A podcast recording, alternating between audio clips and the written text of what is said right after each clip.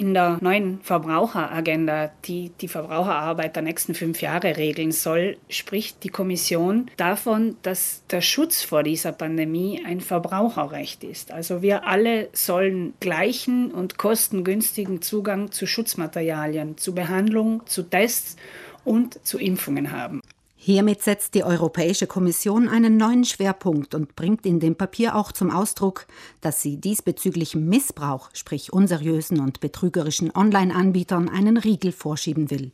Im Frühjahr haben wir es gesehen, es gab reihenweise irreführende Werbungen für vermeintliche Corona-Medikamente. Es gab Maskenverkäufe im Internet, die dann etwas bessere Papierfetzen waren. Man bewarb die abstrusesten Dienste und es ging eigentlich immer nur darum, verängstigten Menschen das Geld aus der Tasche zu ziehen. Das, sagt die Kommission, soll so nicht mehr vorkommen. Dagegen will die Europäische Kommission künftig stärker vorgehen. Noch etwas hat die Pandemie zutage gebracht. Die Rechte von Reisenden kamen in diesem Ausnahmezustand in den meisten Fällen zu kurz. Die Kommission hat festgestellt, dass die Pandemie unsere Konsum- und auch unsere Mobilitätsmuster stark verändert hat. Wir dachten immer, wir haben diese guten Reiserechte, doch es hat sich gezeigt, so gut verankert sind sie im Alltag da nicht. Hier will man nachbessern, denn das ist einfach eine der wesentlichen Grundlagen auch des europäischen Binnenmarkts. Wenn ich nicht sicher bin, dass ich fahren kann und dass ich, falls ich nicht fahren kann, mein Geld zurückbekomme, dann hat auch Europa als geografischer Raum nicht mehr denselben Wert. Sehr viel vorgenommen hat sich die Europäische Kommission im Bereich Digitalisierung. Die Kommission möchte Weiterbildung für alle Verbraucherinnen. Das Schutzniveau soll im digitalen Raum gleich hoch sein wie im realen Leben. Alle sollen die digitalen Dienste nutzen können, also auch Personen mit Beeinträchtigung sollen hier eine Inklusion erfahren. Die Finanzdienstleistungen, die man uns online anbietet, die sollen sicher sein und zugänglich sein. Also der Hausaufgabenzettel ist wirklich lange.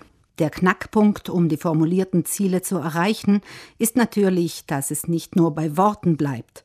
Was das angeht, sagt Gunde Bauhofer, sei es wichtig, dass die gesamte EU in diese Richtung arbeite, und zwar über alle Stellen und Instanzen hinweg. Und natürlich ist es unabdingbar, dass auch die Subventionspolitik dieser Agenda folgt. Denn sonst haben wir am Ende der fünf Jahre nur eine Menge schöner Worte und nicht wirklich etwas erreicht. Um tatsächlich etwas zu ändern, braucht es Subventionen, die nach Kriterien der Nachhaltigkeit vergeben werden und nicht nach Kriterien der Wirtschaftlichkeit. Die Strategie für Verbraucher bindet nämlich auch den sogenannten New Green Deal for Consumers mit ein. Das ist die Strategie der Kommission für mehr Nachhaltigkeit.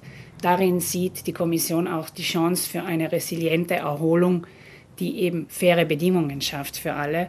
Ein Teil dieses Plans ist die Farm-to-Fork-Strategie, also damit wir die Lebensmittelsicherheit entlang der ganzen Lieferkette garantieren können.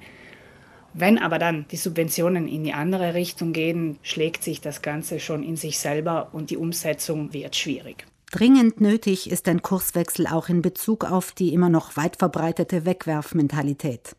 Etliche Elektrogeräte landen auf dem Schrottplatz, weil sie sich nicht öffnen und somit nicht reparieren lassen.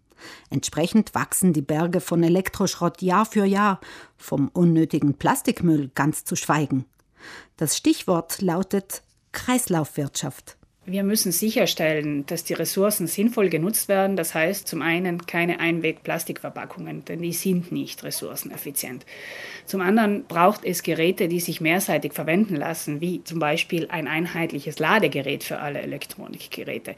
Dann muss ich aber auch ein effektives Recht auf Reparatur haben. Das heißt, ich muss ein Gerät öffnen können und es reparieren lassen können und nicht wegwerfen sobald es kaputt ist. Und schlussendlich darf das Gerät nicht frühzeitig altern und nicht frühzeitig kaputt werden. Die Zukunft, sagt Bauhofer, beschert uns wahrscheinlich modulare Bauweisen. Will heißen? Geräte, bei denen nur das alte oder veraltete oder kaputte Teil ersetzt wird und der Rest vom Gerät bleibt funktionsfähig und dass ich das möglichst dann auch noch selbst machen kann, ohne dass man hier große Reparatureingriffe machen muss. Bleibt zu hoffen, dass auf die Worte der Europäischen Kommission auch Taten folgen.